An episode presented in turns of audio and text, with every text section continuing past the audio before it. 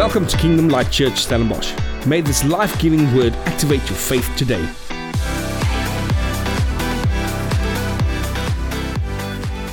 Now, last week we started, we actually have been busy for the last two weeks about the topic about prayer. Now, um, last week we, we finished our previous sermon series called Stones, uh, that we spoke about foundations. We finished the last sermon about prayer, and then last week we started um, speaking about unlocking heaven. How many of you enjoyed last week's sermon? I mean, I'm still thinking and pondering about it, and if you haven't listened to it, go to our website. It's free on our website. You can just um, uh, go to resources, sermons, or you can go to our SoundCloud page um, or app, and you can download all the sermons or listen to it for free. And uh, and uh, yeah, it's uh, it's there for your benefit, not for, for ours. So we want you to listen to it. Um, so last week's sermon, I started out with uh, speaking unlocking heaven, prayers that unlock heaven, prayers that unlock heaven. Now last week I stopped abruptly because I wanted to finish the sermon of last week. It's actually a two-part series to um, to to this unlocking heaven. Now, today is Father's Day, and I, I think I want to continue um, on where I stopped last week. Now, my title of my sermon today is not on there, but the title of my sermon is, Who's Your Daddy? Who's your daddy? Maybe quickly look to the person next to you and say, Who's your daddy? Because it's very important today to ask that. My, my, for my kids, it's very easy. They know exactly who their daddy is. But I'm going to talk about a different daddy this morning. Um, in terms of that. Now, if you've asked this question to anyone, if I asked this question, who's your daddy, to anyone here today, I would get some different answers. Different answers. Some would answer with tears, like Clarice have just answered. Some would answers, answer with smiles. But some would also answer with anger in their hearts. But no matter in what light we will answer that question, there's something significant in having and being a father, for those who are fathers today.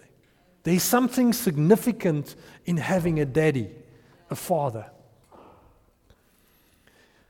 Now, I read this illustration about this well-known politician, diplomat, um, well-known in America, and he kept a diary, and I read the story of him, and he said one day, he entered into his diary, he said, "Went fishing with my son today. What a day wasted." And his son, on the other hand, also kept a diary. And on that same day, he had an entry as a young boy. He had the entry was, "Went fishing with my dad today. The best day of my life." Now, the father thought that he was wasting his time. And on the other end, the boy saw it as an investment of time. Big difference. See, the, the only one, so the only way to tell the difference between wasting and investing, um, wasting and investing, is to know one's true identity and purpose in life. Am I wasting it, or am I investing in something? Now, in the last two weeks, we, we spoke about Jesus. Um, the disciples of Jesus came to Jesus, and, and where the disciples asked Jesus, "Teach us how to pray." Matthew six, and we'll get there now. Teach us how to pray. But when Jesus, when the disciples asked Jesus to help, to teach them to pray, they were looking for a formula to influence heaven. Remember last week? That's all they wanted. They didn't ask Jesus to pray because they didn't know how to pray. They were Jewish boys. They grew up with a culture of praying all these things. But what they wanted is they saw Jesus praying and things happening. And suddenly you say, "But Jesus, teach us how to pray." Lord, actually what they said, "Jesus, teach us the formula to pray and to influence heaven. Teach us to pray and bring heaven to earth." See, they only wanted a, wanted the formula to influence heaven. How many of us, if there were a formula like that, would like a formula like that? Well, I can just pray and a miracle happens. Are you actually saying that? No, no, come on. Let's be honest. Lord, I, I just want to pray in a new car in my garage. Because I'm trusting you for a new car. I want to pray and my, my food cupboards are full. I want, to, I want a formula to just pray something and see a miracle, bring heaven to it, to influence a miracle. That's what the disciples wanted. But Jesus had something different in mind. Something way different. See, he wanted to teach them from what perspective they can unlock heaven. You see, through their lives, I, I said um, last week, said Jesus, our inner, our, the Holy Spirit is in us, but he wants to live through us. He doesn't just want to be in you. He wants to live through you. He wants to do miracles through you. He wants to live through you and do great things through you. And Jesus wanted them to teach them from that perspective. From that perspective, I need you to pray and live by. You see, Jesus wanted them to realize this, that effective prayer brings heaven to earth, but it is all about intimacy, not performance. It is all about resting, not striving. It is all about faith, not formula, and it is about relationship, not religion. See, Jesus said, it is not performance, it is not striving, it is not formula, it is not religion, but what prayer really is, is intimacy. It is resting, it is faith, it is relationship. That is what it is. See, Jesus taught his disciples that influencing heaven to come to earth comes from intimacy through relationship in knowing God as a father. That's what he said.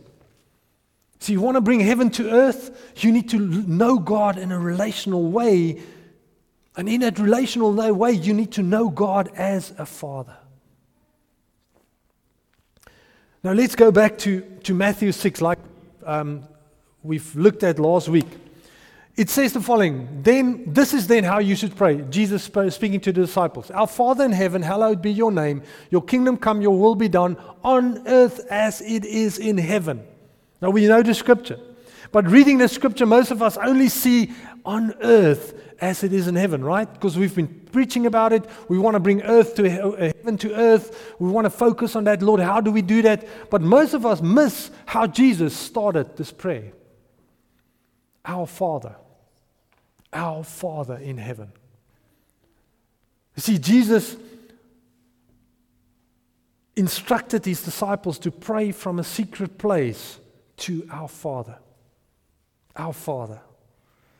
Now, if you look at the, the, the, the Bible, you'll see that, that the Bible referred to God as our Father twelve times in the Old Testament.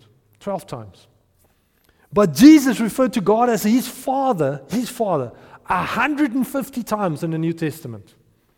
And over thirty times, he, oh, sorry, he spoke about his Father one hundred fifty times, and he spoke about our Father about over thirty times in the New Testament. He brought in a whole new concept of seeing God in a different light. Now for us to really catch this, to really catch this, we need to understand the difference between a Jewish way of prayer and the prayer that Jesus taught his disciples. Because there's a big difference. And if you understand this difference today, there's going to be something that shifts in terms of how you see God as the Father. You see, in the Jews always addressed God as the Father. The Father. Now, In the, and, and last week I spoke about this prayers, the Kaddish, the uh, Amidah, the, the um, Selah. Um, there was a, a lot of Jewish prayers. Now the Kaddish was a couple of prayers that, that they prayed a prayer of blessing over them. There was a wedding Kaddish, uh, uh, a Sabbath Kaddish, uh, Passover Kaddish, all those. And then you had the Amidah, which is about a seven-page prayer that you had to recite word for word for word. If you get it wrong, you had to go back to the beginning. And you have to recite this word for word for word to get a prayer of blessing. That's what it is. But but they will always address God as the Father. The Father. But Jesus did something out of the ordinary. Totally out of the ordinary. And he started praying by addressing God as our Father. One little word that changed a lot. Now the thought of addressing God as our Father was a huge deal. Huge deal in the Jewish culture. Massive. For any Jew to just say that God was our Father was considered blasphemous. That, that means that if you speak about God as your Father, you could be stoned to death in the street without anybody asking questions. Cheers. That's how severe this was. Did, did you know that this was one of the big reasons why the Jewish leaders wanted to kill Jesus? The big reasons. Look, look at the scripture. It says, John five eighteen says, so the Jewish leaders tried to uh, tried all the harder to find a way to kill him, for he not only broke the Sabbath, he called God his Father, therefore making himself equal with God. These guys were furious that Jesus spoke about his Father. Now, now, now listen to this.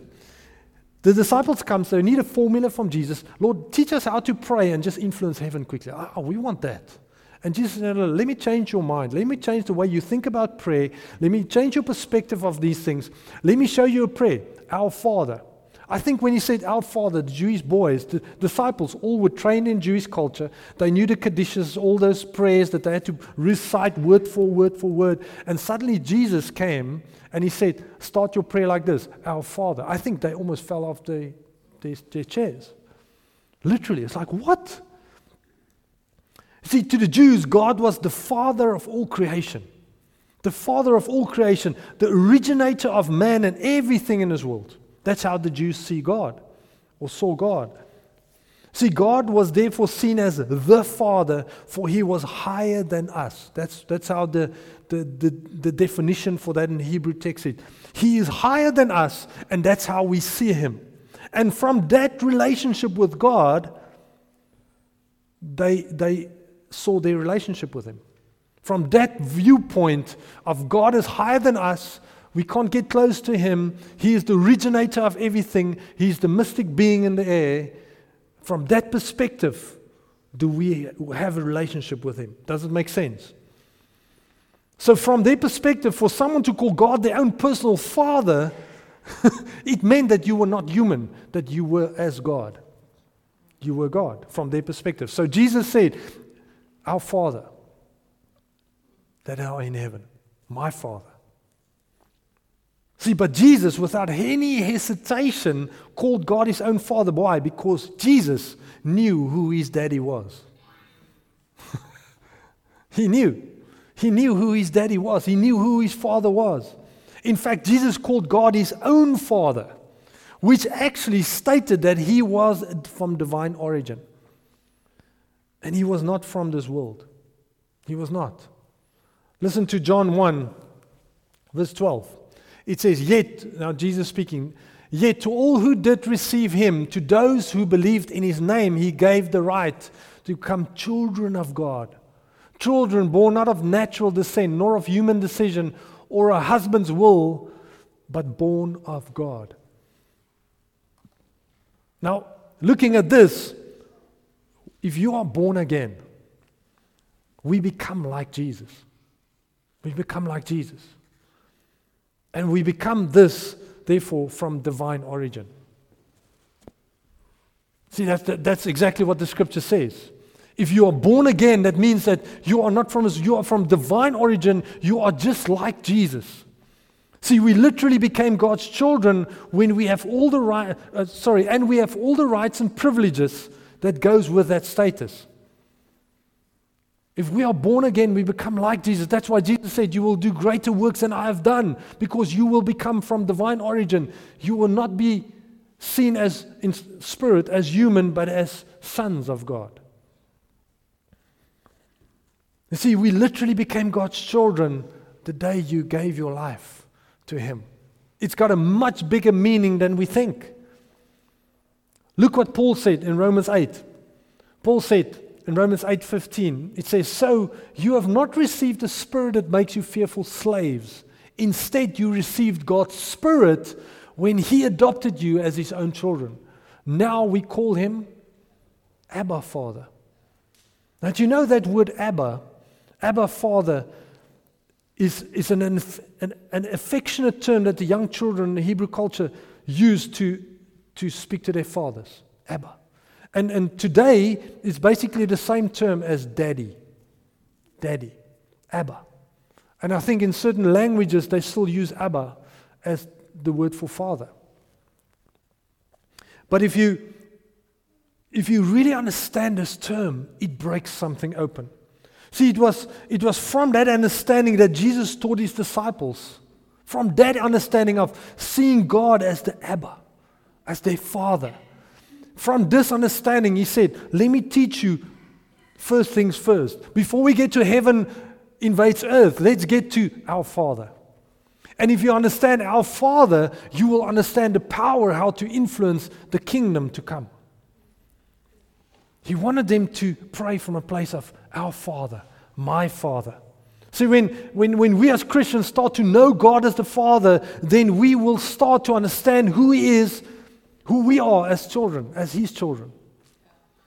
And we will finally begin to understand our identity. It is. Identity is everything.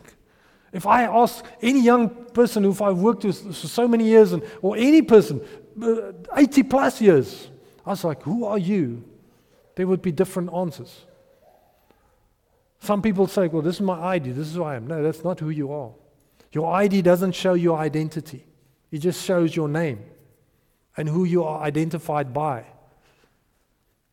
But what is our true identity? You see, our identity, it is out of our identity that we have access. You get, you have, need to get this. Out of our identity that we gain access. It is out of our access that we have intimacy. And it is out of intimacy that we can release through authority what we have accessed. Oh, you will get it now. And it's, and it's from a place of authority that results in influence. Now, let me show you quickly. See, if you know your identity, you gain access to more of God.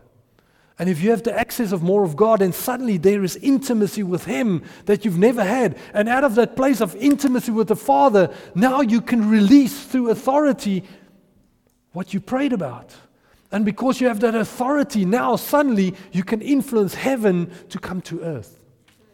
Now, if you don't know your identity, you, you don't know who you are in God, that brings a big problem. Because the disciples, they had no idea who they were in God. They had no idea that the spiritual identity that they had. That's why they wanted to jump right to the bottom to, Lord, show us the prayer that we can show authority and influence heaven. But they didn't know their identity. They did, therefore, they didn't have access to the heavenly, powerful, amazing thing that God wanted to give them. There was no intimacy with the Father. And because there was no intimacy, they couldn't release authority. Do you see the, the importance of identity? Do you see that everything starts with identity? See, it all begins in knowing God as our true Father. If you don't know God, truly know Him from a place of intimacy, how would you pray differently? See, the result of not knowing God as our Father is relating to God as a servant. It's, it's straight up like that. If you don't know God as your Father, you will be a servant in the house of God. You will be a servant. You will relate to God as a servant. And see, servants do not have the same privileges as sons and daughters. They don't. They don't. See, Jesus said in John fifteen, l- listen to this. He said, I have never called you servants, because the master doesn't confine in his servants, and servants don't always understand what the master is doing. But I call you my most intimate, cherished friends. The Passion, Tra- Passion Translation. It says, my most intimate, cherished friends. Now, it's like, but he, he, he doesn't say he calls you sons. He just says he calls you a friend. But if you went to the Hebrew text, that word, intimate friend, actually means the following. It's translated straight from the Hebrew to the following. Those cared for from the womb. An intimate friend. Those cared for from the womb. That sounds, for me, it sounds like a son or a daughter. You see, you can say, but I call you my sons and daughters. That I cared for you from the womb. I cared about you. I love you. Now, in all the Gospels and the New Testament books, if you go through all of these, you will see over and over and over and over how the apostles called us children of God. You see, children have greater access to the Father's house than servants. Now, we need to get this this morning. Children have better, greater access in, in their Father's house than any servant has. Am I right? I mean, that's yeah. if if your servant have more rights than your children in your house, then you need to let me come and pray for you, because there's seriously something wrong. You see, children have greater access in their father's house. Now, when we got married, me and Salome, she did her final year in, in, in music. I had to catch her when she was still young. Um, she would she did her final year in music, and I was a campus missionary on campus. Um, and uh, and so it was actually amazing. While she was doing classes, I was on campus. But the great thing about me being on campus is that my parents were on campus themselves. My dad worked for university, but they were um, almost house deans, so huispa and ma for two uh, dormitories, for men's dormitories. So, and my mum was the matron for two or both of those those men's dormitories. So they lived on campus in a nice house, uh, close to me. So I would pop in to their house unannounced, with no appointment, just pop in and uh, just help myself with some food and coffee and just hang in the house. And it was lovely, you know. For me, it was always, I mean, I can just run over if I'm hungry. I can just walk over. But see, I didn't have to make an appointment or a reservation to go there. I would just pop in. No. You see, sons do not have to make reservations to come to their father's house. They don't. They can just come in. They can just access the father's house. See, sons have permanent access to their father's house. They say, I mean, I wouldn't call my dad and say, hey, Dad, um, I'm on my way. I'm here at the door, actually. Um, can I come in? I mean, my dad would say, listen, are you okay? Are you sick? And if I get to my dad's house, I wouldn't, I don't ask him, say, hey, Dad, just, I'm quite hungry. Is it okay if I have a dry piece of toast? Just, just uh, that's all I need. Just. He would look at me and like, what's wrong with you, man? Just go and dive into the refrigerator. You, I mean, just help yourself. Then later on, my dad realized, I mean, he made a mistake. Just like I literally, I, my, my, my mom had to go, and so I had to go to my dad. It's like, listen, did, are you eating more than you? It's like, because I cleared out the refrigerator. I just helped myself, and I was like one of four. My my my sisters was was in the house already, also still in the house. But but what I wanted to get is, a son have permanent access to his father's house. Permanent. There's no appointment. There's no, um, I need to make a reservation to go to my father's house. No, there is a permanent reservation set up. I'm V I P.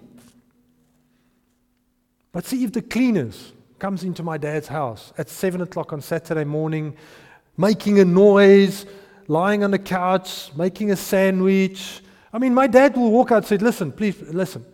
Please go out, make a reservation, and come to a to, uh, come at a time when it's more convenient for me. I mean, come on, all of us would do that. I mean, that's, that's just how it is different from a son to a slave or a servant. You see, sons can come into their father's house at any time, while servants can only access God's presence on Sundays.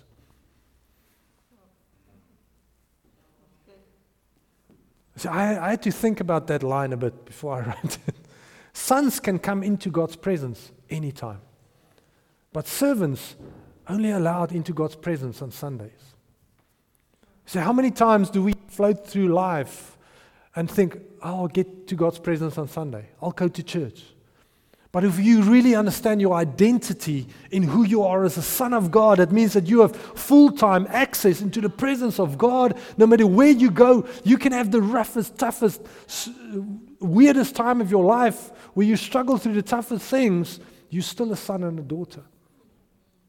You have full-time access to the presence of the Father. You see, sons can help themselves into father's refrigerator to anything, while servants can only get what is handed to them because of the work they've done. See, as a son, I can, uh, I mean, I can raid my dad's refrigerator. Come on, all the sons. Come on. I know, you know what I'm talking about. I mean, I would go and I would help myself. All the good stuff. But see, servants get get handed to them what they've worked for. How many of us come to church and we want to work and do and perform and do things, and we want to be a Christian where we perform and work and work and work and work so that we can get? See, it's a different perspective if you turn that thing on its head to know your identity, that I can have this, the, the, the worst day of my life, and I can still walk into his house, open the refrigerator, and eat and nourish myself. You see, sons have access through their identity. Servants gain access through works. Should I say that again? Sons have access because of their identity. Servants gain access through their works. Through their works. They had to gain access, work for access. See, no matter how big the impossibility is, we gain access because we are sons. No matter how, what you're facing today, no matter how tough, how impossible, how things you are looking at today, that we gain access because we are sons. We don't have to work to get that miracle. We can step into that place as a son of a God, as, as a son of God, and know that in my dad's house, everything is possible. Everything. You see, no matter how big the impossibility is, God is in control. I remember when we were running the campus ministry in Potts, where Lena and Louis were there, and I don't know if you were part of all that, but we sent teams to the hospitals weekly to go and pray at the hospital, and, and we see many miracles. Were you part of that? Some of you went to that, yes. And um, and it was different teams. I we I didn't go every week, but I went as much as I could, and and and we see many miracles. I remember I walked into the, the hospital one day, and we, we were just, at the, the beginning, we went through that state hospital. We couldn't find our way, and we got lost, and I walked into this little ward with like four women, and there's nurses all over, and I had this first-year student with me, and um, he's never done this. So I said, okay, let's just pray for the first lady, and I walked up, and she was, I could see she was drugged, because uh, she had a lot of pain, but she was lying, and I, I, the nurse walked by, and we usually organize with them to pray for the for the patients. I said, what's wrong with her? And as she walked by, I said, oh, she's paralyzed, and she walked, just walked out. I was like, ooh, okay, and we started praying for her, and after a minute, she started wiggling her toes, and the first year student's eyes went like this, what just happened? And we started seeing major miracles, and, and my, my, my faith in terms of being a son and seeing the impossible becoming possible was in such a, I mean, I mean, I was loving just seeing the more of God. Seeing when I pray and heaven comes to earth. And I remember we had some pastors from America coming, and, and uh, our senior leader asked me to take the four guys to the hospital, and we're going to pray for some people. And I went there, we came there, and they've never been to a rural hospital like a state hospital. It's like a, a war zone in certain areas in the hospital. I mean, it's people lying in the in the hallways. It is it's not fun. And um, so I went there, and I thought, let's go to the easy ward. Let's go to the men's ward where the guys are sick or they've got an operation or this, and we'll pray for them. It's it's just a, a easier ward to go through. So we walked in, and as things happened, we got lost again in the hospital. It was a big hospital. And we were looking, it's up and down, one level, and later on, I, I've passed a staff member, he said, listen, where's the men's ward? And he said, no, just next door left. I said, okay, finally. Went there, next door left, walked in, and it's like um, fifteen guys lying in beds. And um, and we just walked into the first guy, and I was like, hey, how are you? We pastors, uh, we want to pray for you. And the guy's like, yeah, yeah, sure. And um, and in the first sentence of me praying, I realized this was the blind ward. This was, all the guys were blind. And this guy had such severe cataracts over his eyes, he could literally not see. And um, so now I'm, listen, I'm, I've, I've seen how when you gain that access, you're in that place of intimacy, you're loving what God does, and you, you understand the authority that God has given. I started praying, and within thirty seconds, the God started shouting that we need to cle- cle- uh, close the curtains. I thought, dude, the room are like dark. There is no curtains. And I realized that God opened his eyes in thirty seconds. And he could only see figures. So we prayed again, and he started seeing more clearer and clearer. The four pastors from America never seen a miracle like this. I've never seen a miracle like this. And we just started seeing more and more. And as we prayed for the first guy, the second guy was totally blind. Ended up praying for him. He started seeing eighty, seventy to eighty percent. Started praying and praying and praying. They started catching this thing because they saw the identity of where we're praying from. They saw where the access came from. Suddenly, they realized, wow, this is from a place of intimacy. Let's release this authority. And suddenly, they started influencing heaven. And they started praying. And then guys started seeing. I think from the whole ward, about more than fifty percent received their sight back. I walked out of it and I realized, oh, Lord, you are the God of the impossible. We just need to gain access to the bigger, the more of God. I mean, I was shaking in my pants. I, I mean, I, to be honest, I was like, oh, Lord, couldn't you have given us easier ones? And we had some tough times in that hospital, really tough times, where we see tougher things and, and where, where miracles didn't happen. But through every one of those things, I realized how my identity functions in that place. How we do, how why we do what we do. Look at Luke twelve. It says, Luke twelve, thirty-two, it says, so don't be afraid, little flock. This is Jesus saying this. Don't be afraid, little flock, for it gives your Father great happiness to give you the kingdom. So when we pray for others and God starts influencing situations around you through the access that you have in heavenlies because of your intimacy with God, because of your authority, it gives God great pleasure. Great pleasure to see how you just step out.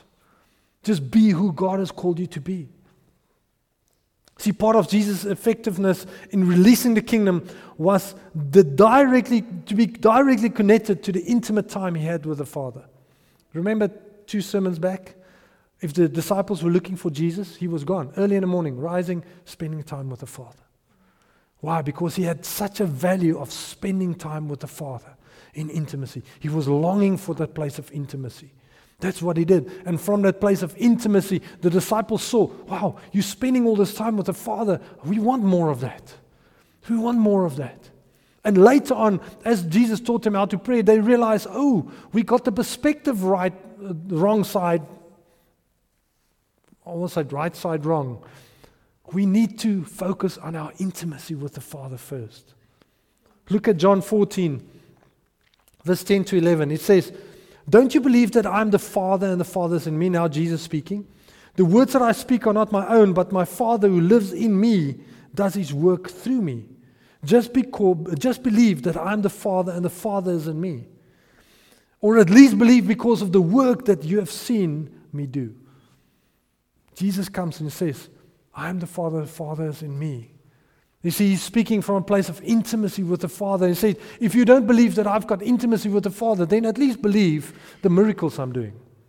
Because this miracles only comes from one place, and it comes from a place of intimacy with the Father. See, it was out of that place of intimacy with the Father that Jesus was able to influence heaven to come to earth. And that's what he wanted the disciples to learn and to know where he comes from. For those of us who have kids, yeah, this morning. And my kids are here this morning. I didn't know they were here, but anyway, we, uh, I'll, I'll, I'll share some, some insights. But for those of you who have kids, kids love to snuggle. We love to snuggle with them. Now, our kids love to snuggle. They, they love. But we, as they grew up, the twins, they grew up not sleeping in our bed. They slept in our own bed. I said to my, we had to, we had to strict routines that we had with them, and because they were two, not one, and um, but and they always went to bed in their own beds. And I know some parents get their kids in their own bed and they sleep with them. And now our kids slept in their own beds, but as all kids is, they have nightmares or they have sleep issues or they they, they can't fall asleep and they come crawl into our bed, which is amazing. We love it, but. As they got bigger, it got a bit of a more, a bit of a challenge. Now, you would you would wake up in the morning on the side of the bed, sore neck. My wife's overheating because all the kids are over her, and she's warm, and, and it's just interesting. But you know, as a father, I don't care because I love to snuggle with my kids. I love it. Although my neck is a bit sore, and I'm on the edge of my bed, and I don't have the big bed. I, I said to my wife, we need a bigger bed. So that we can snuggle with the kids. But see, as amazing as it is, sometimes we need to realize that the Father wants to snuggle with us. He wants to snuggle with us. I mean, if I'm, it's the same, if I'm on my couch And I'm and and and I remember if I'm on the couch and I'm watching a movie, they would come sit next to me, sometimes always on top of me, holding me. They love to snuggle. It's just kids. But see, if Mister the Mister Delivery guy comes into my living room, into my T V, and he throws his arm around me, th- swung his leg over my leg, let his head rest on my chest for some snuggle love, you know. I mean, I would go, wah! You get out of my house, what are you doing here? I mean, all of us would think like that. Or the pizza guy, worse. Why? Because he's not a son. You see, he's a servant in my house, and only children get to snuggle. Only children get to snuggle. Our Heavenly Father wants to snuggle with you. He wants to be intimate with you. He wants you in that place of His presence where He wants more of you. He wants to be intimate with us in that secret place where you meet Him every morning or every evening. But yet, so many believers struggle with confidence to come closer to God in His presence. And if I ask anyone to, to close their eyes and put your hand up, I think there will be many hands up. I was like, I'm sometimes struggle to gain that access into His presence because I'm I'm not feeling confident. There's some guilt or some shame that's keeping me back from truly pursuing the presence that God has, uh, or coming into God's presence. See, that's why it's so important for us to know who we are. To know who we are. Knowing our identity as sons and daughters brings us into God's presence with what? With confidence. With confidence. See, if I we, you come and, and we pray for people and you see a miracle, I was like, oh, that's amazing. By the thir- second, third, fourth, fifth miracle, your confidence is different from the first one to the last one. Your confidence in what? For God coming and showing up, being a father to that person. See, my kids know they can come to me anytime because my door is open. They can always r- cry on my shoulder, sit on my lap. Why? Because I love that. I love that when my kids do that because I'm their father. And that's exactly the heart of the, for the Father God for you. He wants you to come and sit on His lap, to rest on His shoulder, to cry, laugh, sometimes shout, because His door is open to us. Now we can say, as I'm finishing, that, that Jesus started His earthly ministry with confidence, right? He started confident. I mean, He started with big miracles off the gun. But there was a very significant thing that happened right before He went into ministry. He was baptized. Now look what happened at His baptism. And this is so amazing. One of my favorite scriptures. It says, after His baptism, as Jesus came up out of the water, the heavens were opened. There's some scripture says the heavens were torn open. Um, and, he, and he saw the Spirit of God descending like a dove and settling on Him. And a voice from heaven, God, said, "This is my dearly loved Son who brings me great joy. This is my dearly loved Son who brings me great joy." See, Jesus heard His Father say, this was an audible voice. He said, "This is my loved Son. Oh, you bring me great joy. You bring me great joy." Now before this, Jesus started His ministry. Before this, He didn't do any miracle. He didn't change the world. He didn't drive out demons. He did nothing. I know there was the wine, the water into wine. But before that, nothing great. But God was already pleased at Him. You see, some of us as Christians, we want to do, do, do, do things so that God can be pleased at us, so we can do more. And God comes and He says, "You don't have to do anything. I'm pleased at you. You bring me great joy. You bring me great joy." Maybe some of us are sitting here today and you feel a longing to unlock heaven with your prayers and with your life, and you want to see more miracles, but you feel insecure before the Father. We feel insecure as a man or a, wo- a woman or as a, a child or son or daughter of God. We feel insecure. Maybe you feel guilty. Maybe you feel ashamed. And because of that, you miss that true identity that God has called us as sons, with no reservation, with no prerequisite. There's no prerequisite that says you have to do all these things and then you can be my son. Before Jesus did anything, God says, you bring me great joy. And if God shows up here today, he would look at you in the worst week of your life, in the worst day of your life, and says, you bring me great joy. I love you. I love you. What a great example. But today the Father is calling you to shake that off. To shake off that insecurity, that guilt feeling, that shamefulness feeling. To shake it off and step up to that place of confidence to approach Him as the Father. And not the Father, but our Father. My Father. See, God is not a Father in a religious way. He is our Father in an absolute relational way where intimacy is the focus point. The focus point for us to see more. See, some of us want to do, do, do all the things right. Lord, if I serve ten years, if I read my Bible ten times, if I do this, if I pray this every day, if I do this, then maybe you will show up if I pray and trust you for a miracle. Sound familiar? So all God wants is, I just want to be intimate with you. I want you to come and sit on my lap, man. To come and snuggle with me.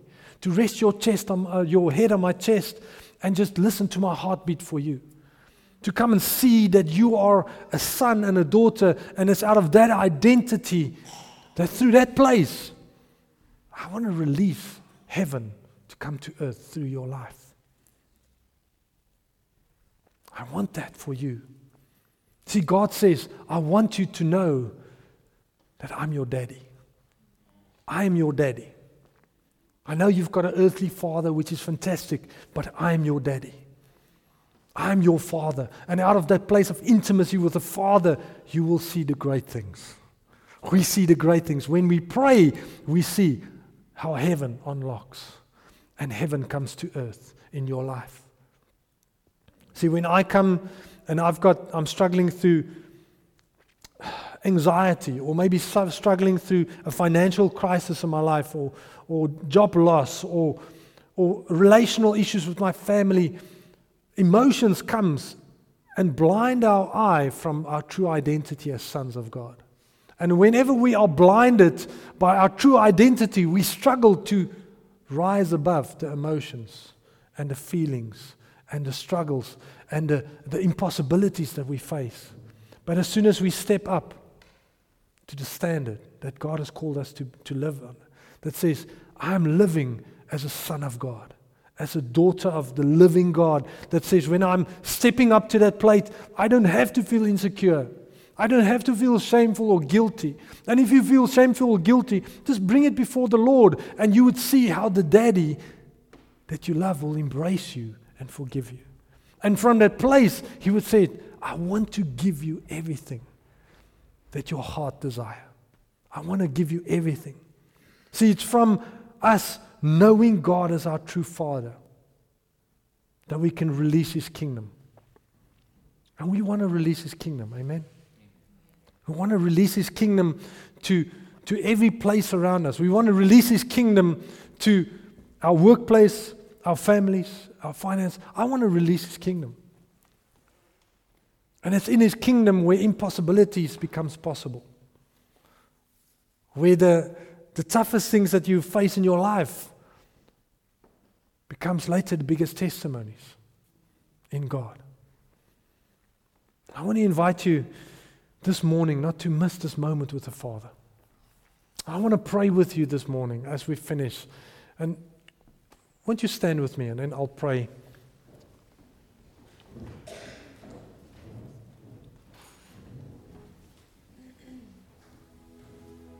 So, Father, we thank you this morning.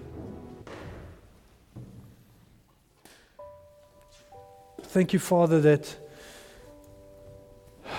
that we know that, that life is sometimes tough and things are, are heating up around us, Father. But we know that when we are in your lap, when we are in your presence, when we know that you are with us, we know that everything is possible.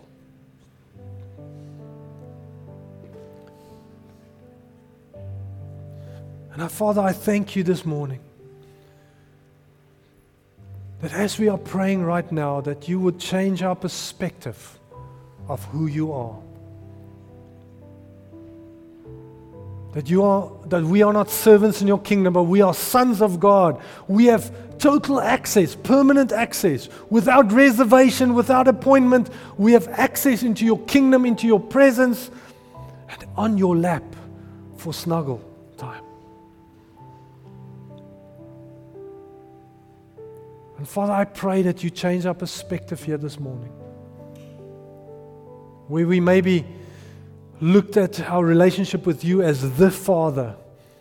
I pray that you change it this morning to my Father, our Father, a place of intimacy, a place of a place of, of love, a place where there's not I have to do before I get, but a place where, where we can step into a relationship, into a in- place of intimacy with you, where we can gain access through our identity, and the access will lead us to authority, and it's from that place of authority, Father, that we can influence heaven through every prayer that we do. But it all starts with a place of identity and intimacy with you. And Father, I pray that there might be some of us here this morning that has lost that place of true intimacy with you, that place of, of, of feeling that we need to gain that access. Father, I pray that, that you will change our perspective here this morning. Thank you for listening to our weekly sermon. For more detail, visit w w w dot k l c stellenbosch dot co dot z a.